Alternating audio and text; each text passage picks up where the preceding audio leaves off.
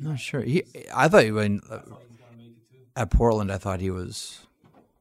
Well, I mean, your whole line was just That was dominant. fun. Way to You guys, That was a good time. That was You cool. guys Screwed up just score. That was so- destroyed. That was cool. It was.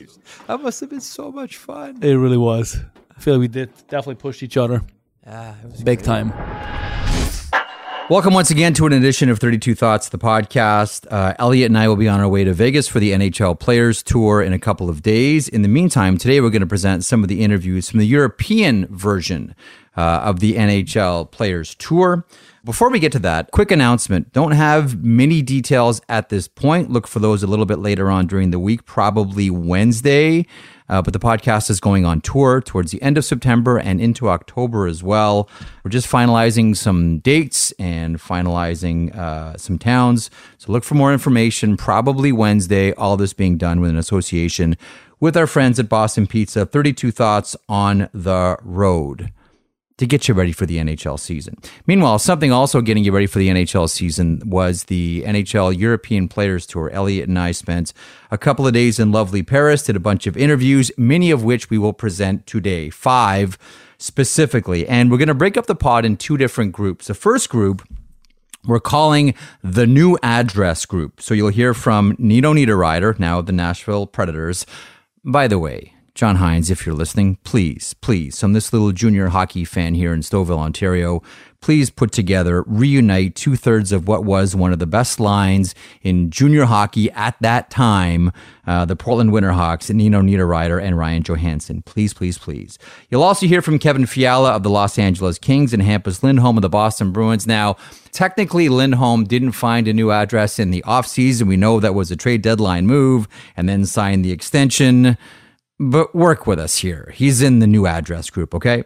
Then a little bit later on, something for Buffalo Sabres and New Jersey Devils fans. You will hear from Victor Olofsson of the Swords and Nico Hischier, captain of the New Jersey Devils. Um, he joins a list of Swiss captains in the NHL, which includes Mark Streit, who was the first, and Roman Josi, whom we all know about in Nashville. Speaking of Swiss hockey players in Nashville, we'll start there. Here's Nino Niederreiter of the Nashville Predators, Swiss forward. Come on, John Hynes, you can do this. Uh, that we recorded in Paris a couple of weeks ago. Enjoy.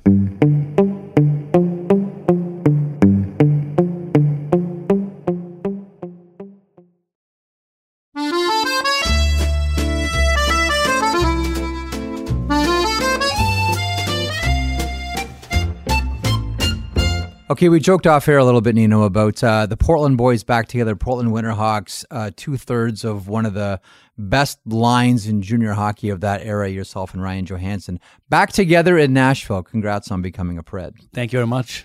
Uh, why Nashville for you? I think hockey wise, I think it's going to be a great opportunity myself to be uh, playing there. I know, I know a lot of guys, always playing with Roman in the national team, and always a really good friend of mine. So he was definitely a big reason why I ended up there. And I think it's just the the way they play the game. I think it's definitely uh, a, a good fit for myself. in Switzerland, like Josi must be like the godfather. So if he calls you and says, come to Nashville, it's pretty tough to say no, I would bet. Yeah, absolutely. He sent me a couple texts, and he's like, "Hey, let's let's make sure we get you there." And that's what I knew, like, okay, I gotta go there. But no, kidding aside, but like, I, I knew right from the beginning Nashville could be a great spot for myself. Knowing Granlund from my from Yep. Minnesota and Johansen, like you mentioned, from Portland days. I think those are two players which I potentially have a chance to play with, and that would be a lot of fun. So take us through it because one of the things I've learned over the years, know, is there, there's two types of people. There's people who see the uncertainty of free agency and they love it. They're like, I want to see what this is all about. And there's other people who see the uncertainty and they're like, I hate this. I just want to know where I'm playing. Where did you kind of fall in in all of this? more likely where could I be playing? Like there's a lot of players this offseason which are fairly similar than I am, I would say, with like Palat and uh. I was there a little always a little better than myself. But I'm um like uh, for me personally I always knew okay, I gotta wait till they're gone and then hopefully from there I can uh, see where what could be good for for myself and obviously make make up your mind early on okay i see myself there here and what role could i be playing there and and like like you said like it's very f- stressful at some point in the off season and like you constantly think about it as soon as the season ends okay could i be back with carolina could i be somewhere else and i don't think it's as fun as a lot of people think it is. Mm-hmm. So was that was that a strategy then? Like specifically, we, we need to wait. To, you were going to wait to see where Andre Palat ended up, and then. By the way, he's gonna- garbage. He's not better than you. you said he's better than you. That's not true. glad he's garbage. Just uh, Uh, was was that a strategy, or is that just that's just how the marketplace is going to be? Because once upon a time in the PA, going back years, I mean, there was a strategy from the Players Association. This person is going to sign first, and then this person is going to sign for this number, and it was all sort of laid. I know the NHL didn't like it, but that's the way the Players Association put it together. It's a lot different now. Was this like strategic from your point? Like you're going to wait until Palat and Burakovsky go somewhere, and then you're going to do your deal. Yeah, well, I just figured because I mean they both won a cup, and I think that's I mean everybody on a team wants to have players who who won something, and I personally haven't had a chance to to win a cup yet, and hopefully it's Nashville. So for me, I was important for myself to like see where they're gonna go because I feel like we're kind of similar type of players, and then go from there wherever I think would be the best opportunity for myself after that. was it ever close in Carolina? Did you ever think it was going to work out there? No, not really. I mean, I, I, I didn't know what kind of direction they want to go. I mean, no, I think they were in a tough position with uh, Trocheck as well and Tony DeAngelo. They didn't know what they want to do there, and then I feel like they hit maybe hit the panic button and did uh, some things they. Obviously now is Pacioretty and now he got his, like Achilles torn, so it's kind of like you never know what's what the thought process was behind it. But um, there was times where I wish it could have worked out early in the in the season or during the playoffs, and but I mean, it's a business side, which is unfortunate. And I still have a lot of friends there, and that was that team is going to look a lot different next year when what they did the last couple years. So it's um, we'll see. I hope hope the best for them, but for me personally, I think it was the right decision to leave. Speaking of Carolina, that was a team that many people picked. It's tough to win a Stanley Cup, certainly, but to get to the Stanley Cup, like that was a team that had high expectations. Take us into the room during the playoffs and specifically against the New York Rangers. If I think back, even the whole season, I think we were so consistent all year long, and like we knew what kind of position we put ourselves in. And once we got over the hump against Boston, we knew okay, we got a good chance. And as we all thought, like it was the Rangers during regular season, we had a good time playing against them. Like I think it was a good fit for us, and and then I think the biggest problem was we could, just couldn't win a, an away game, and I think they Yeah. their their matchup very well against us, and we had a good matchup at home. But on the way, we couldn't quite get that done the way we, we were hoping for, and uh, we always knew okay, we just gotta win the home games, and we're gonna be fine. And and yeah, eventually time ran out, and our game changed a little bit. We we panicked towards the end, and I think that's where what it cost us. you know, Nino, like uh, teams there, especially that team, like you're prepared. Your coach always has you ready. And then I watch what happens in net. Like guys just go down, guys get hurt. And, you know, it's like Alain Vigneault, he always had a line. If my goalie's better than your goalie, I win. If your goalie's better than my goalie, you win. And, you know, it's not like anybody did anything bad. It's just that sometimes the whole sport comes down to one position. And I look at what happened in your net with the injuries and everything like that. And I got to imagine, like, for that, those players, it must have been so frustrating and disappointing when that series was over. Yeah, absolutely. But I mean, I don't think we can blame anyone. Even like uh, the rookie goalie, we we came in with Peter, and um, he was he was good for us. I mean, he won games against Boston. Yes. And then uh, Raanta made some key saves at some uh, certain times, and I think it also comes down to um, like we started opening up and changed our game. We didn't weren't quite ready to even when we were down one nothing or two nothing. We saw we gotta change it right away, and the next shift we gotta find a way to turn this thing around. And I think that's where maybe the saw process or the learn process what Boston had like. Game seven at home, like Boston, it didn't matter if they were down two one, going thirty seconds left in the game. They almost tied it, and um, so I think that's what kind of we're missing there. I feel like the the patience going all the way. It doesn't matter if we're down one nothing and there's 30 seconds left. The belief that we we can still change the game. Best Rod Brind'Amour moment. There's man, like his whole speeches before the game is just remarkable. I mean, the way he speaks to speaks for it. I mean, the passion he has for the game is just. Uh, I mean, he, I I loved listening listening when he when he was talking. Did you ever go into the weight room when he was in there? Yes, I mean he was. If you if you're a little too early going into ring, he's pushing, and like even after, he's always wearing his weight weight vest and uh, does his push ups and uh, was on the bike. And actually, was um, I had a chance to do the bike test a little earlier last year, and uh, I was uh, fortunate enough to go right in when he finished it, and he was literally he was dead. But like I, would, I felt like, why would you do it? He was 50 years old. Why would you do the same test as we do? and he just keeps telling himself, well, if the players have to do it, I gotta do it.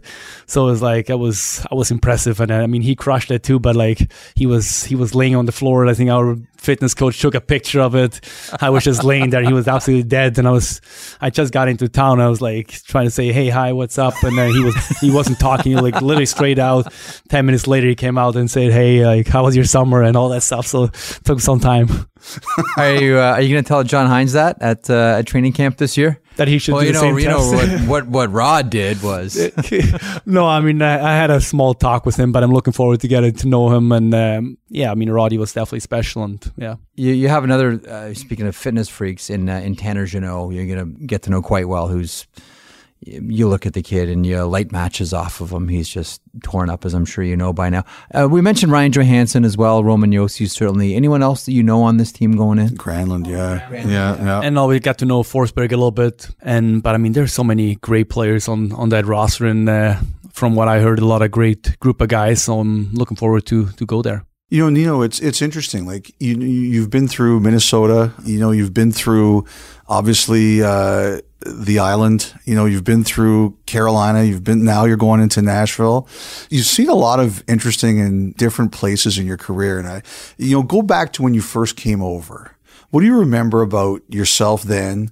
And what do you think the biggest and most important lessons that you've learned on your journey? I would say almost like don't don't cheat the game. Like there's a certain way to play the game, mm-hmm. and you just gotta stick with it. I think going with uh, on Long Island. I mean, back then I feel like it was a lot different. Like if you're like drafted early, you have a chance to to play almost right away, and then you had to work yourself up to the first two lines. I mean, I remember I played with Jay Pandolfo and. Um, and Trevor Gillies on Long Island, and they told me like once you get on a red line, you got to put the puck in deep, and then you forecheck, and then you change because they kind of like that was their way to play the game, and Yep, like that's yep. what they had to do to be in the league, and like they it was important for them to tell me that because I couldn't do what I wanted to do Mm-hmm. because if I turn over pucks, they knew they they probably going to be the one who are going to be out of the lineup, not myself, because they want me to play certain games. So that was a was a was a big change over the last year to see what they did, and you kind of appreciate what they did and how hard they had to work to be in the league. And I think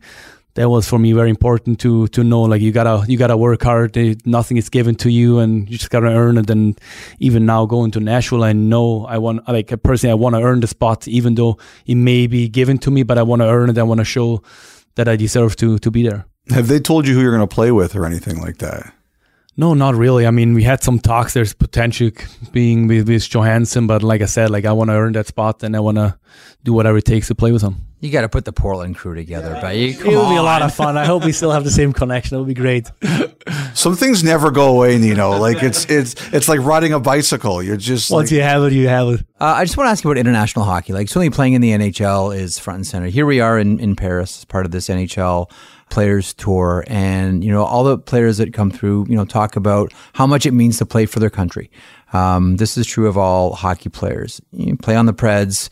When you put on the national jersey, though, like how important is that? You know, you talk about winning a Stanley Cup. What about winning a World Championship, for Olympics. example, or Olympics? It's it's definitely a lot harder with, with Switzerland to do that, but um, it is always so exciting to have to have a chance to represent your country and going to the Olympics. I mean, playing against the best of the best and playing with your, your teammates. You speak the same language or semi the same language. Like in Switzerland, we we still speak English because I don't speak French and maybe know a little Italian, so it's still a still a mixed match there. But uh, when once you have a chance to represent your country, is definitely something special. And I think the NHL doesn't realize how big the NHL came already in like in Switzerland. Like everybody's following it. So I think doing games in Europe is definitely huge. you're looking forward to it, I assume, eh? Absolutely, playing in Switzerland Yeah. that'll be extremely fun. My my grandma's most likely gonna come. They never see me play live, so oh, that's really, eh? things like that, which is gonna be really exciting. Yes. Is she going to wear a Predators jersey or is she going to wear like a Swiss Niederreiter jersey? Like, what's the choice here? Honestly, I have no idea what she's gonna wear, but I, I hope she's gonna. I mean, she's 80, 84. I hope they mm-hmm. both gonna make it there, and um, because one of them they had, she hasn't even left the country ever. really? Yeah. Oh, So, and the other one is traveling a little bit. you should have brought for- her to Paris as your guest. I know, right? That'll be hilarious. what kind of grandson are I you? I know. I should have done better. no, but um, so that would be exciting, and yeah. Do you remember? I I- like you know. I, I remember at the 2006 Olympics. I was in Italy when Switzerland beat Canada. I worked that game. Do you remember that game? Absolutely, Paul Di Pietro scored actually both Twice, goals. yeah. I do remember that, and uh, that was almost that was yeah that was a huge huge moment for Swiss hockey. I mean, we were there. I remember it was in uh, my living room. We watched the game. We all couldn't believe what's what happened, and then the next day, like the news was going bananas about that game, and like where is that gonna go? And so it's definitely. I mean, it's everybody everybody still remembers that game. Nino, thanks so much. Good luck in Nashville. Awesome. Thank you very much. Appreciate Thank it. you so much. Thank you.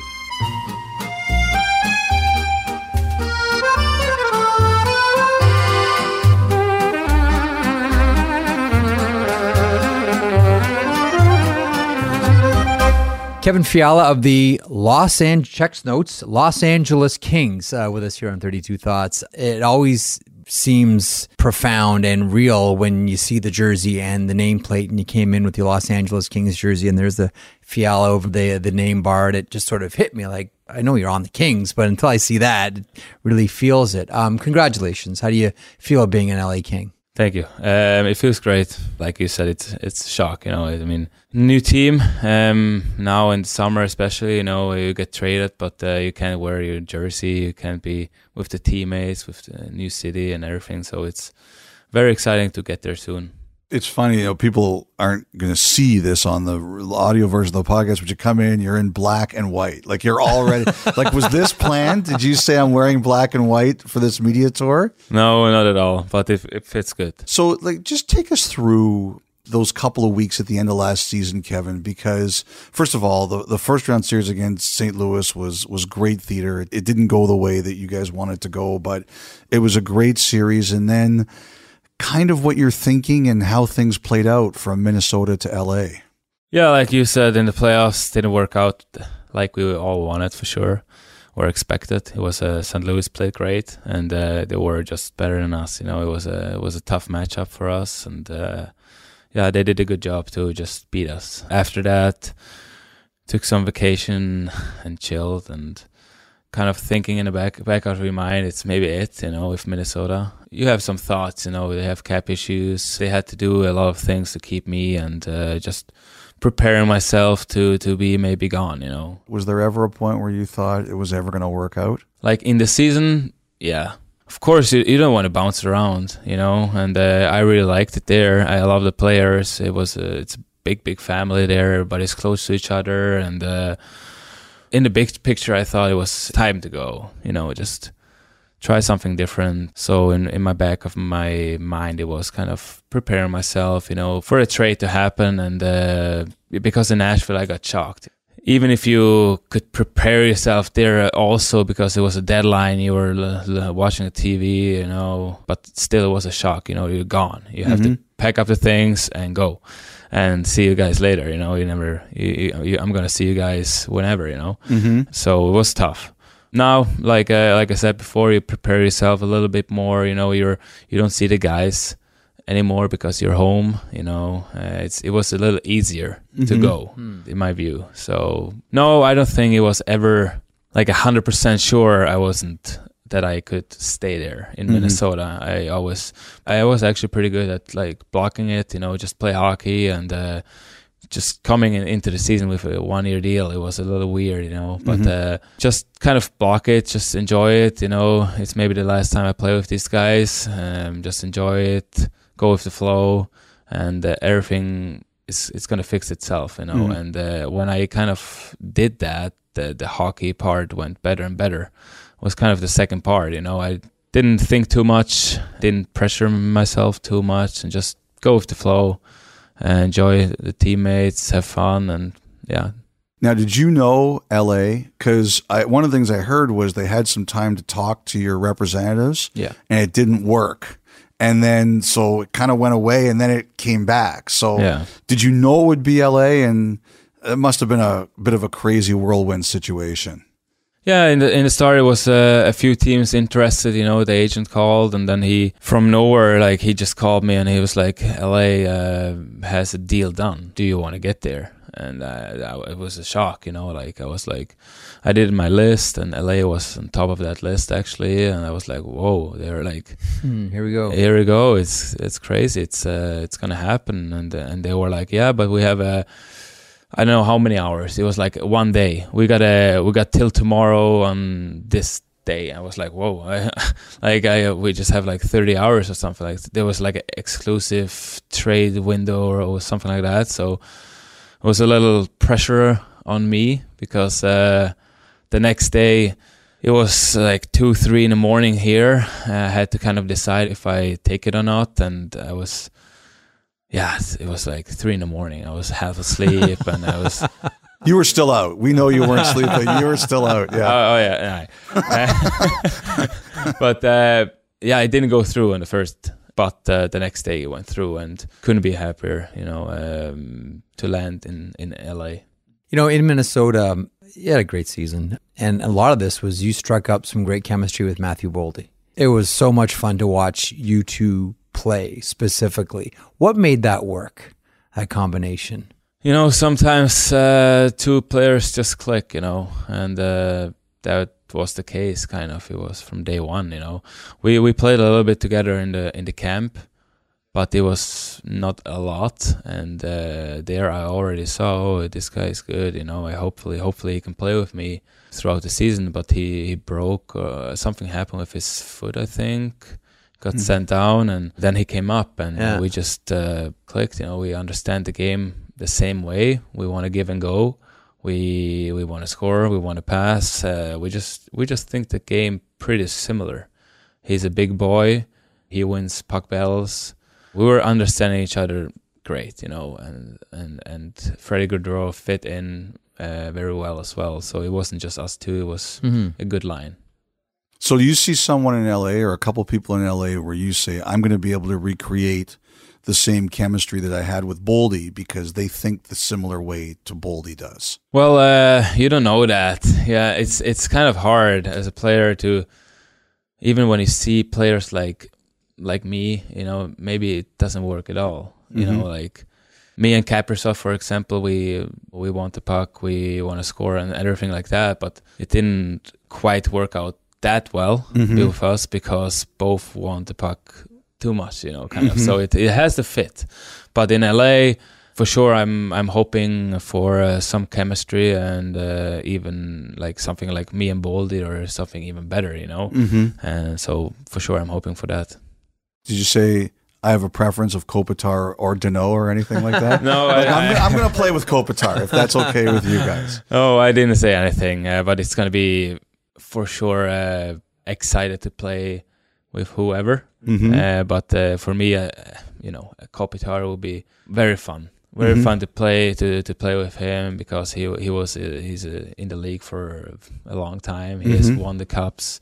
He's done it all. You know, he's a passer as well. So he he sees things. He can pass, so I can maybe finish it. You know, that's also uh, a part. But Danault, on the other hand, is also you know he's a 200 foot player, fast, creative, can score goals. Like you know, there's two top centers and and more.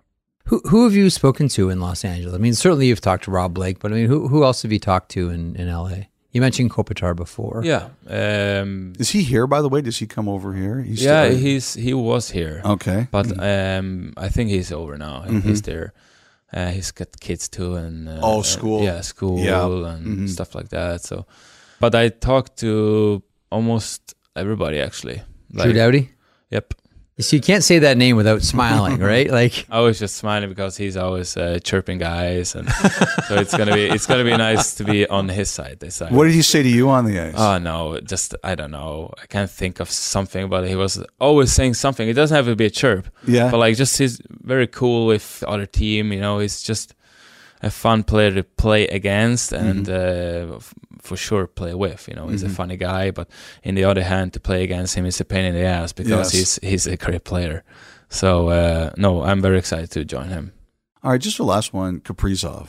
What did you learn about him? Ah, a lot. He's a machine. You know, like he's a he never gives up. You know, he's just unbelievable on the puck, off the puck. He works like nobody else. I feel I feel like you know, like he's a, it's like a dog on a bone. With a puck, it's hard to knock him off the skates. You see it; he's so strong and yeah, never gives up. You know, if he doesn't score, you can kind of feel um, he's gonna score. In the playoffs, I felt like in, the, in against St. Louis, nobody was going, but Mm-hmm. he was. He kind of always finds a way to get going, to keep going. I don't know. He had so many chances, like ten chances in one game, didn't score. He fi- he finally scored in the in the last period or something, two goals maybe. So he's like mentally very strong. When he does that move where he just circles the offensive zone, scan, scan, scan, scan, scan, it's fascinating to watch. Yeah, fascinating. It, it feels like it's he's seeing everything in slow motion, you know. So great kid as well. Now I just talked about uh, hockey, but uh, off the ice, he's a f- very funny guy. You can go to dinner with him with him alone, and you're you're gonna have a great time with him. You know, he's a funny guy. His English is getting better and better also, and just a very easygoing guy. Listen, this has been a lot of fun. Um, it looks really cool. That Fiala name on the back of a Kings jersey. Best of luck this year with LA. Appreciate it, guys. Thank you.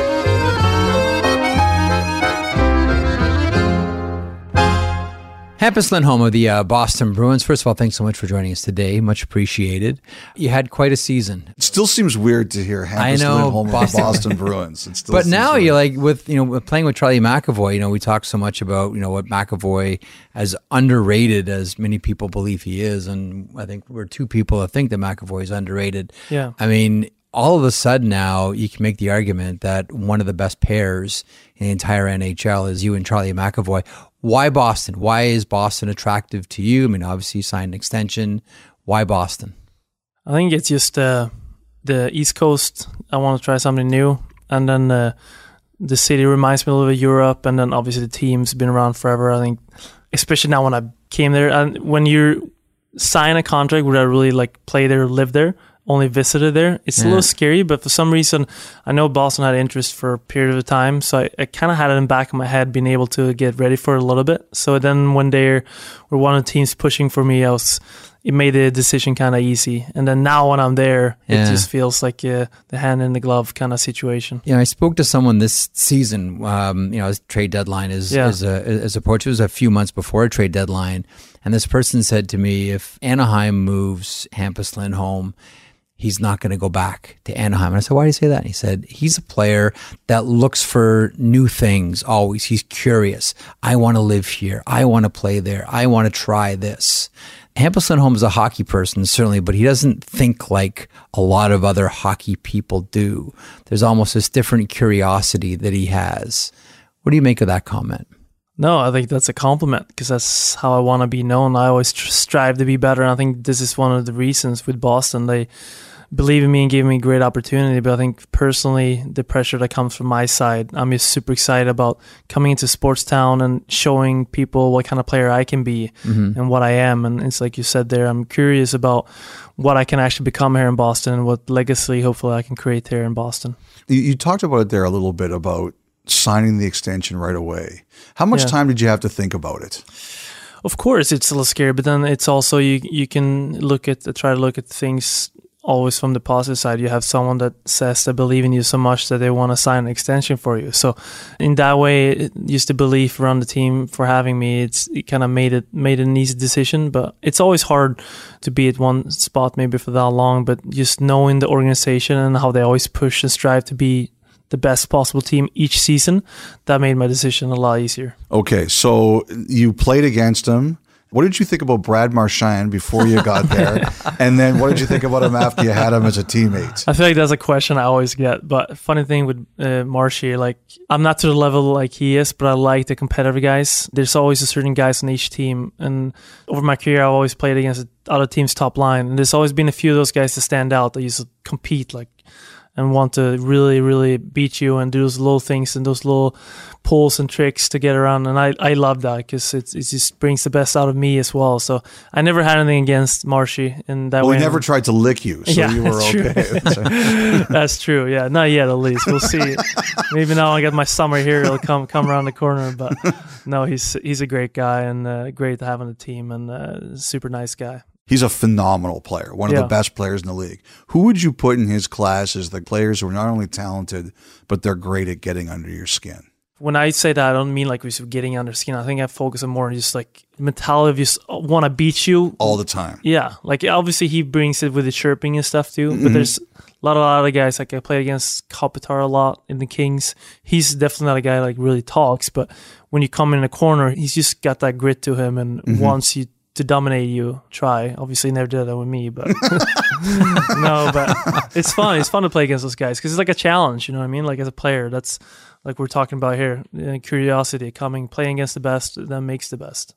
I like that. I like I like that thinking. I like that. And and that's you. I remember talking to someone about you uh, not too long ago who said like, look, in practices, like this guy takes every one on one in practice as seriously as if it's a game. Yeah. Like every single moment about you is I'm going to give my best. It's an intense competition always. Do you have any type of off switch? Can you turn it down and say, ah, it's, you know, it's a Tuesday practice. It's just another one on one. Who cares? Yeah, probably not when I put my gear on, and uh, I think I've been better with age. But I can say m- my mom and I had some uh, card moments when we walked different ways. So it's Really? it's, it's not always the best when you're that competitive with everything. But I think uh, now when I'm older, I, I learned to turn it off and tone it down a little bit. But I can tell you, I, I, I try to win, even if we were sitting here and doing rock paper scissors. I would be a little bummed if I didn't beat you guys. Who, so, what cards do you play with your mom? Gin or uh, what is it? Um, yeah, we have some difference. I don't know if they're called this Swedish Uh, uh, difference, but it's probably similar. We play all kinds of games. We Mhm. would be in, but when I, she always tells me a story when I was little, I, I we would play cards, and if I lose, I wouldn't talk to her for like an hour because I would be so pissed off. So I kind of brought that into me with my hockey. I don't think that's a little aggressive. So I think now I've kind of toned it down. I have it at a good competitiveness level, and uh, I can let things go a little better. What's your mom's name? Petra. And who's a worse loser, you or Petra? Probably me. I don't show it anymore, but I uh, yeah, I got a little better at it. You know, the, the Bruins are an interesting group because in a lot of ways, like when they when they were at their best, the dressing room it kind of ran itself. Now you're there obviously after Char has gone, but Bergeron, very mature group where everybody knows kind of what's expected of them. You know, Krejci's obviously coming back; he was a huge part of them. We talked about Marchand. You know, I, I wonder like when the coaches aren't in there and Bergeron and, and Marchand are kind of running that group. What's it like in there? Definitely coming in there, you notice right away, like you said, how the room just kind of runs itself with like um, Berge and Chara, like all those guys just created that that legacy, and uh, it's fun to be a part of because it just kind of makes it so much easier for all of us coming in to just follow the lead and do the same thing to the people that's going to come in and follow us. So and just the way they treat everyone in the organization. You just need a team to win. You need the whole organization, from uh, equipment guys to staff to physios and everyone. You just need to be on the same page. And I think they really created that environment, and uh, you need that if you you want to win. Is it much different from where you, what you experienced? Like, I think my first year in Anaheim, we had the same thing. The team kind of the locker room. We had Timo and Getzi and yeah, like also like kind of the same. Got the same energy as I did coming to Boston. Now it kind of runs itself, and then obviously over years, guys left, and, and the team wasn't really it, the same as it was my first three four years when we were like top in the league. mm-hmm. But I think if you're a team that's top in the league, there's I think you kind of have that some kind of in the locker room that it kind of runs itself. Obviously to different degrees. I think Berge takes it to a different level with Boston, but it's uh, I've felt a little bit of before, and it's fun to be a part of it here in Boston. Let me ask you a question about the Ducks. The one player I was told who you really helped, like out of your way to help this season, was Jamie Drysdale. Yeah, Did he live with you? yeah. No, I had him uh, live with me too. Your thoughts on Jamie Drysdale, and you know, um, you know, you mentioned some of the players that were there when, when you were a rookie as well. I mean, Getzlaff and Perry, et, Yeah. cetera. But how do you help shepherd this young kid into the NHL? Like, what did you do for Drysdale? There's a lot of things coming into the league as a young guy with coaches and pressure from all kinds of directions, and um, I think just kind of helping with all that because obviously I've been going through what he's going through right now and try to just give my advices how I got through it and what I thought about. Then also like because we were playing together, his success is my success. That's how I look at it. Hmm. Doesn't matter if I play with a guy for just a game. I want to be the best deep pairing out there and try to really put that mindset into someone's head. Depending, it doesn't matter how much you play, you want to have that mindset in every shift, and then mm-hmm. you can get far. I think just having that kind of mindset. And you know, what did you think as he went through last year? So i changed his number. Yeah. So he- he's got he's got a low number now as opposed to the, Yeah. the high number. But what did you think last year? And and what did you say to him when you got traded? You owe me three months rent. Is that what you said yeah, exactly. Yeah, he owes me much more than that. I tell you. no, so Jamie's a great kid, super humble, super uh, like couldn't ask for for a better guy, young guy to have and uh, live with me. I think uh, I'm lucky I didn't have a C there. He's a little bit more of a troublemaker, so lucky I got Drysdale.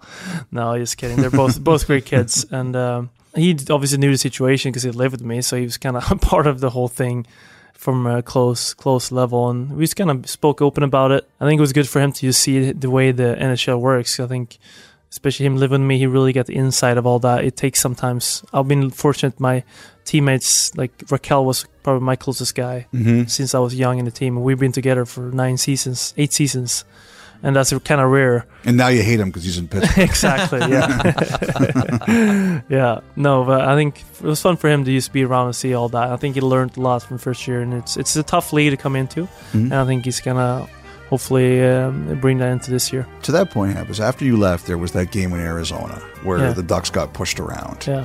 You must have watched it. You must have seen it. I was curious, like you know those guys. Yeah. What did you think? Uh, yeah. No, it's obviously tough. It's it's a tough league. There's really no people that give you free points. That's something I learned this league. There's there's winning teams and there's losing teams, and um, you have to be going out there with your spikes out every game because no one gives you anything for free, and that's what's so fun. It's so competitive. And uh, yeah, that was obviously they lost some big bodies there on the blue line, so it's tough. It's a change. You have to adjust, and I think they're gonna find their way around uh, doing that. Uh, listen, we look forward to seeing you for a uh, full season with the uh, the Boston Bruins. I know there's some injuries to start the season, but it's good to see the band is back together in Boston, and you're uh, you're going to be a huge part of it. Hampus, thanks so much for stopping by today. Yeah, thank you guys. I appreciate it. Okay, I hope you enjoyed those three interviews. Nino Niederreiter, Kevin Fiala, and you just heard from Hampus Lindholm of the Boston Bruins. Quick pause. When we come back, you'll hear from Victor Olofsson of the Buffalo Sabres and New Jersey Devils captain Nico Hischier.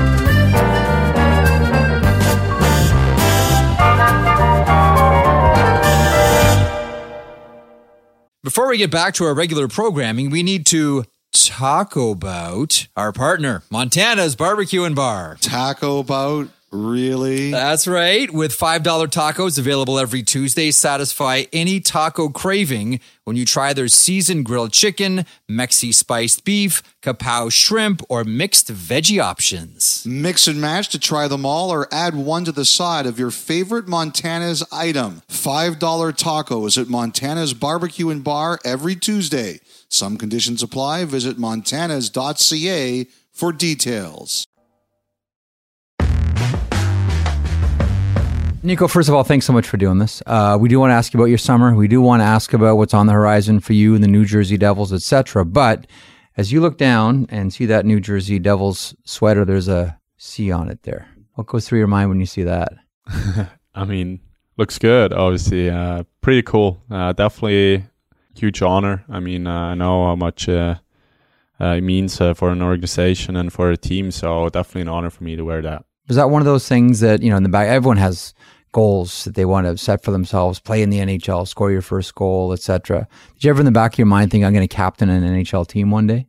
To be honest, for me, no. That was never really one of my goals. But obviously, uh, like I said, obviously it's a huge honor. And uh, for me, it was always uh, I want to win. I want to be that guy that can make a difference, that uh, leads the team to that. But Mhm. that wasn't like necessarily a, a goal in my head. More my goals are just uh, winning the Stanley Cup. Obviously, uh, do I'll do whatever I can to to achieve that. When they told me uh, I'm going to be the new C, I was obviously super excited. It's an honor, and uh, if I wouldn't know how it felt earlier, that might as well be been a goal for me. But my main goal is still just winning, and uh, without C or C, I just want to win. Did it change you at all? Like, did you find that you, your personality changed at all, or your With that, yeah? Uh, no, I don't think so. I want to lead how I've been playing, and uh, I think, or that's what people told me. Uh, I got the reason why why I wear it, and don't change. Do the same thing. Uh, be the same person. Uh, lead your own style. Then that's what I'm trying. Uh, I just try to go out there, uh, have my team's back, do whatever I can to have a team first mentality, and maybe even yeah, like put my own success uh, a little bit more in the background and uh, do whatever I can to help uh, the New Jersey Devils win hockey games and uh, championships.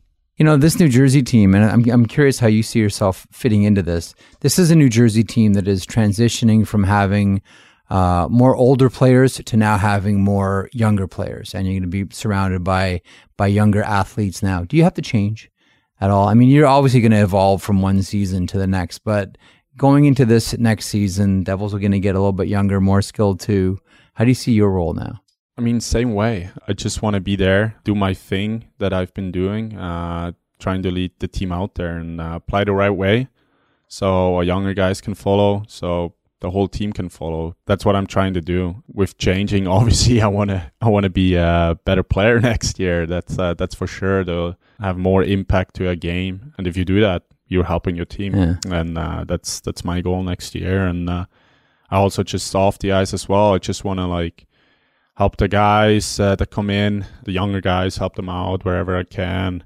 Guys on, on their second year, like Mercer or or guys like that, just just helping these guys out and uh, showing around the older guys that come in uh, if they need anything. Obviously, I'm I'm there to help, and uh, I think that's a little bit the role as well as a captain. And uh, I'm glad if I can do that. And uh, if they come up to me, I'll definitely listen.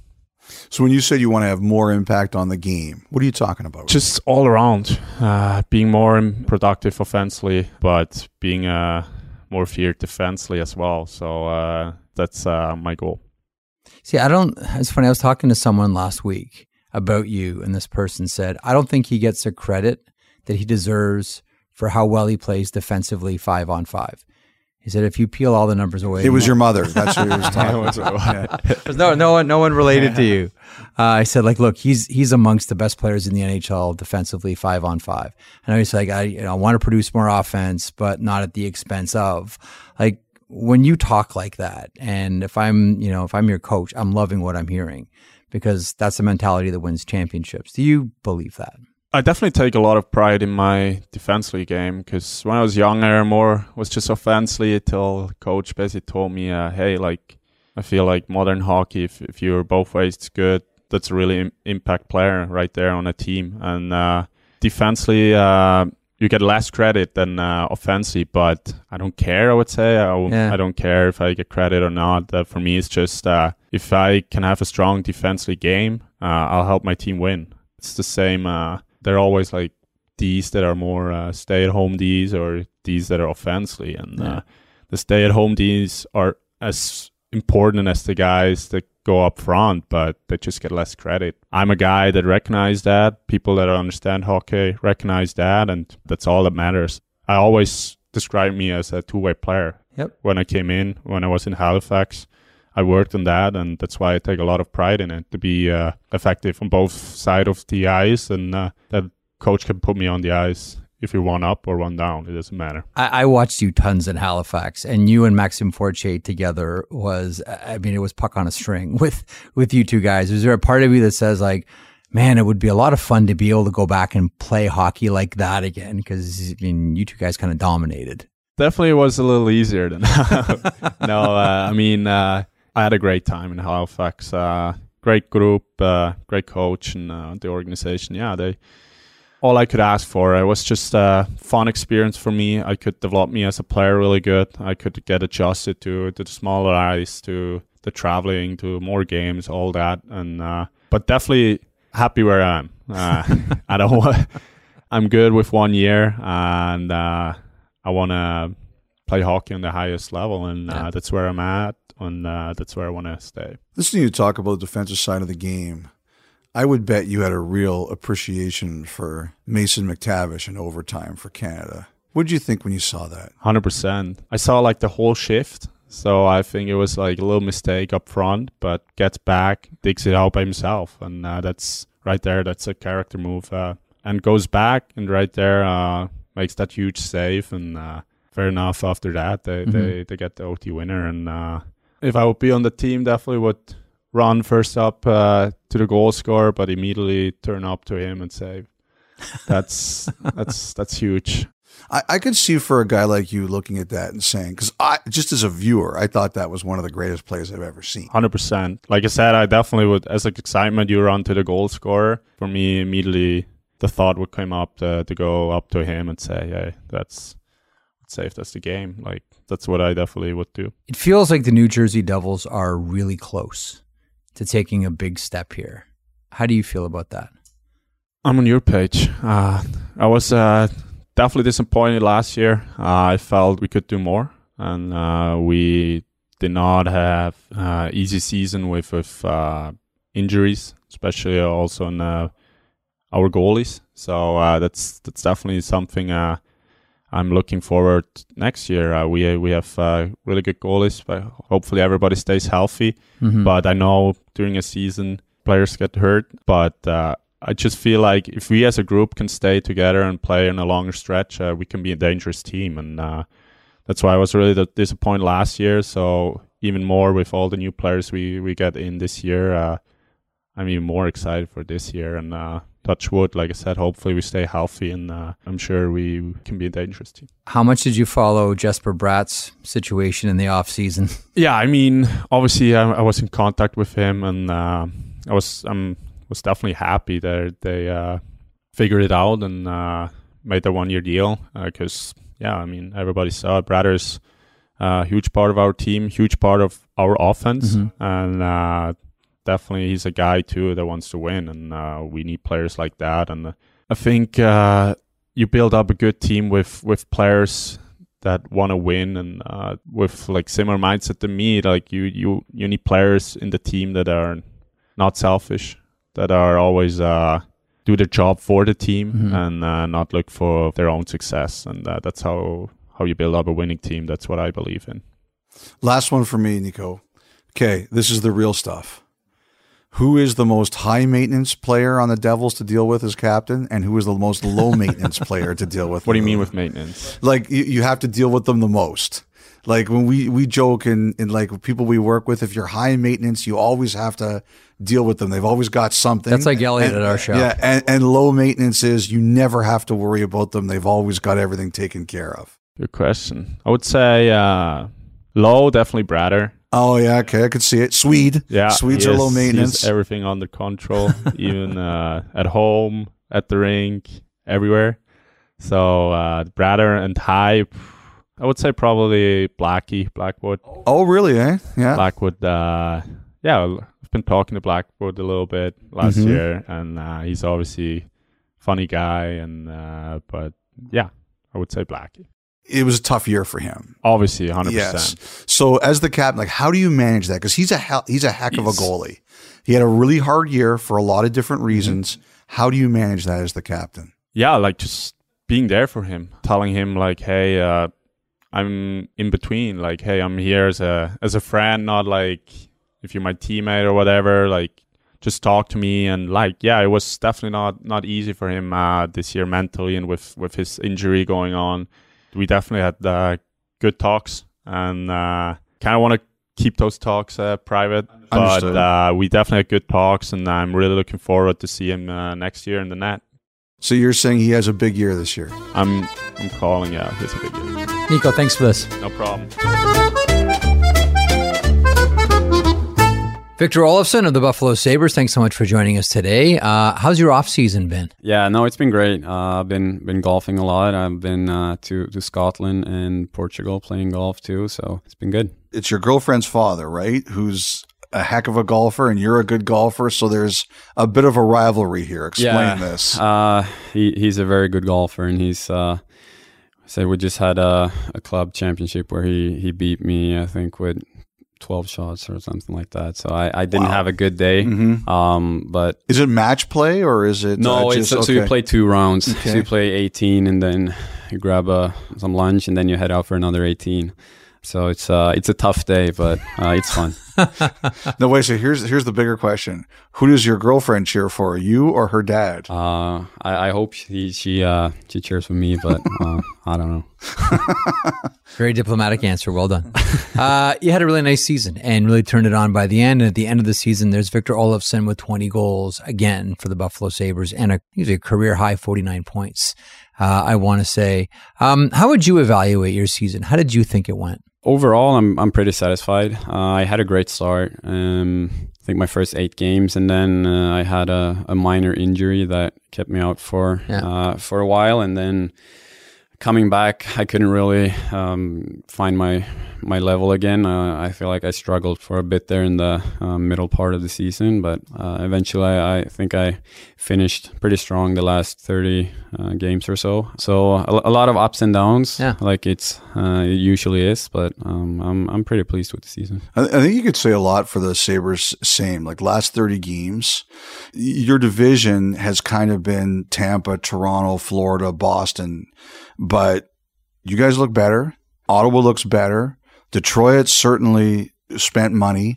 Are you guys going in this year with the idea of it's time to break up that quartet? Yeah, absolutely. Um, I feel like just the way we finished last year, or the, even the second half of, of last year, was was very exciting. Um, and we played some good hockey against uh, some some of the top teams in the league. I feel like we, we did take a step uh, last year, and and gonna continue on doing that this year. You guys really, because there were two games. One was the outdoor game, another ga- was a game in Toronto. Buffalo Toronto's a big rivalry, and you guys seem to really like beating Toronto in those two games. Oh yeah, for sure. Um, it's probably my favorite games to play. The the atmosphere during those games, and and it's usually pretty wide open offensive hockey, a lot of goals. So um, it's it's definitely uh, very fun playing against Toronto, and uh, even more fun beating them. You know, there's so many players on your team that are impressive. Um, we were talking off here a little bit about Tage Thompson and just the visual of a player that big playing center and doing great uh, at it. Um, Rasmus Dahlin has been fantastic.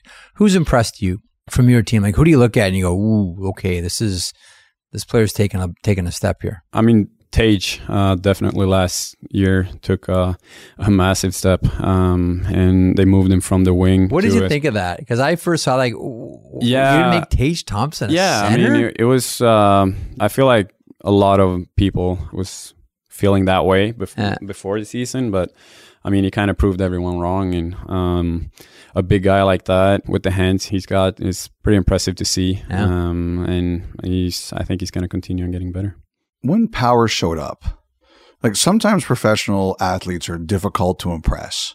You hear that there's a really talented young player coming, and you're like, let's see. How long did it take until the Sabres realized that this was something special? I think the first game, um, you just saw some things he did out there during. Uh, he had a couple guys on his back and still managed to uh, find someone wide open in the middle. Like just small plays like that makes a big difference. Pretty impressive to see in his first uh, first games with us. So I think that kind of shows what kind of player he is. He's not far from Dahlin in that aspect, where he can make plays that many defensemen doesn't uh, usually make. Um, so it's it was pretty cool to see. Do veteran players kind of look at each other in, in, a, in a game like that? I guess that one was in Toronto. They look at each other and say, okay, we, we, we've got something. here." Yeah, definitely. I mean, at some points, guys are just laughing at the bench uh, when they're doing stuff like that. It's pretty, it's pretty funny. But um, yeah, for sure. You know, Buffalo was uh, a relatively quiet team in the offseason. The Ottawa Senators, you know, looking to take that next step and get into that group that Elliot was talking about. They made some aggressive moves. Um, the Detroit Red Wings made some aggressive moves as well. How do the players feel about Buffalo?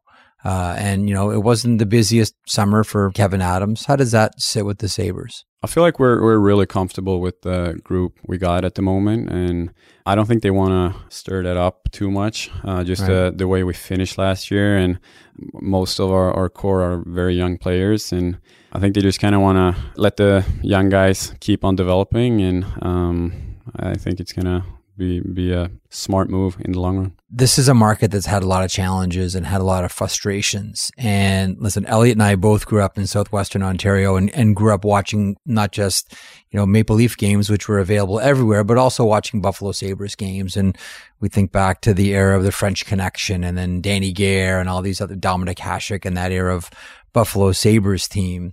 When you talk to fans, how do they talk to you about your team? Like there was a lot of frustration there. I, I, get it. We all understand that. How are they feeling about the team now? Now that they're seeing some reason for optimism, whether it's yourself, whether it's, you mentioned Tage Thompson, Rasmus Dahlin, and Power.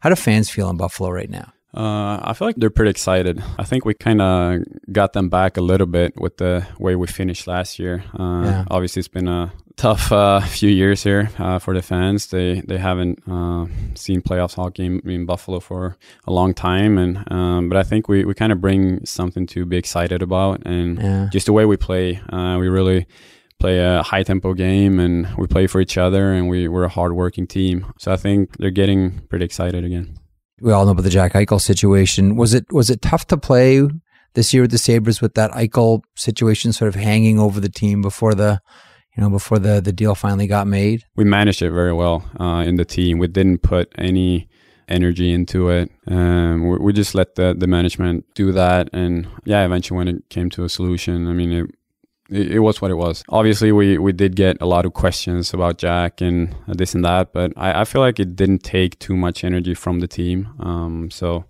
uh, it didn't it didn't bother us too much.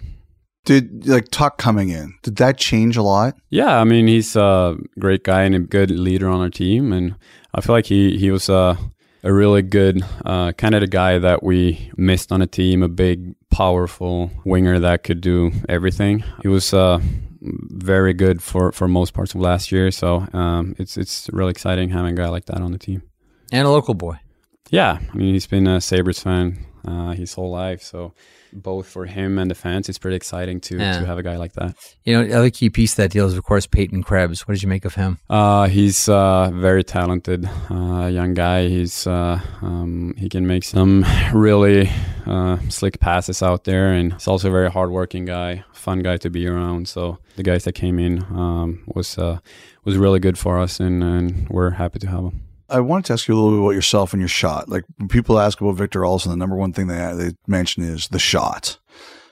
You know, there's young people out there that are going to say, "How can I shoot a puck like that?"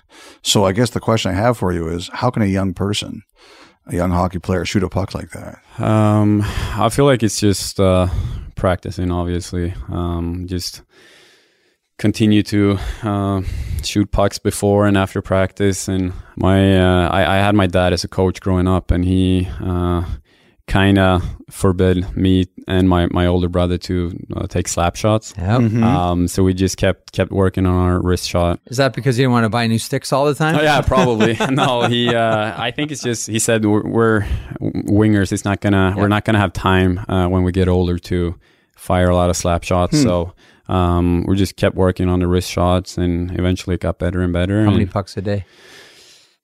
Uh, I mean, at home it could be probably a, a couple of hundred uh, in the summer. Um, yeah. Just went out there for an hour, just kept shooting, shooting, and um, so it's uh, it's probably been a lot of pucks.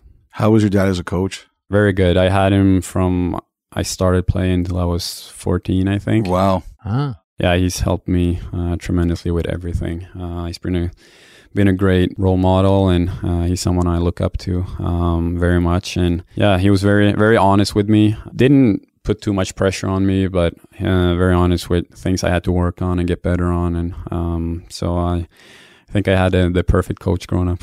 Obviously, games happen in the middle of the night in in Sweden when you're done a game, will there be a text message from him or anything like that? He's, I think he's always, if it's uh, during the weekdays, he's uh, he's always uh, going up early uh, and he's not looking at the score and he just rewatched the game. Mm-hmm. so he's kind of watching it live, but he usually calls me uh, before I go to sleep or even the, the next morning. Mm. Uh, we usually talk after every game. So he's a big big hockey fan, so he, he doesn't miss uh, a lot of games. That's amazing. Still. That's great. This has been great. Victor, thank you so much for stopping by. Good luck this year with the Sabres. Thank you. Appreciate it.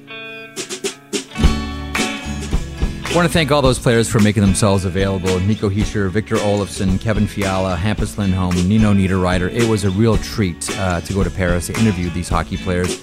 We appreciate their time. In a very relaxed setting, by the way. I've always maintained the best place to interview European hockey players is in Europe. Just relaxed and conversational. We had a great time. Taking us out today, an artist from Los Angeles who began making his own music during his high school days. Warren Tin, aka Warner, would go on to build his own studio in his backyard, crafting every melody and beat. From his 2019 summer mixtape EP, here's Warren Tin with Bitter on 32 Thoughts, the podcast. Enjoy.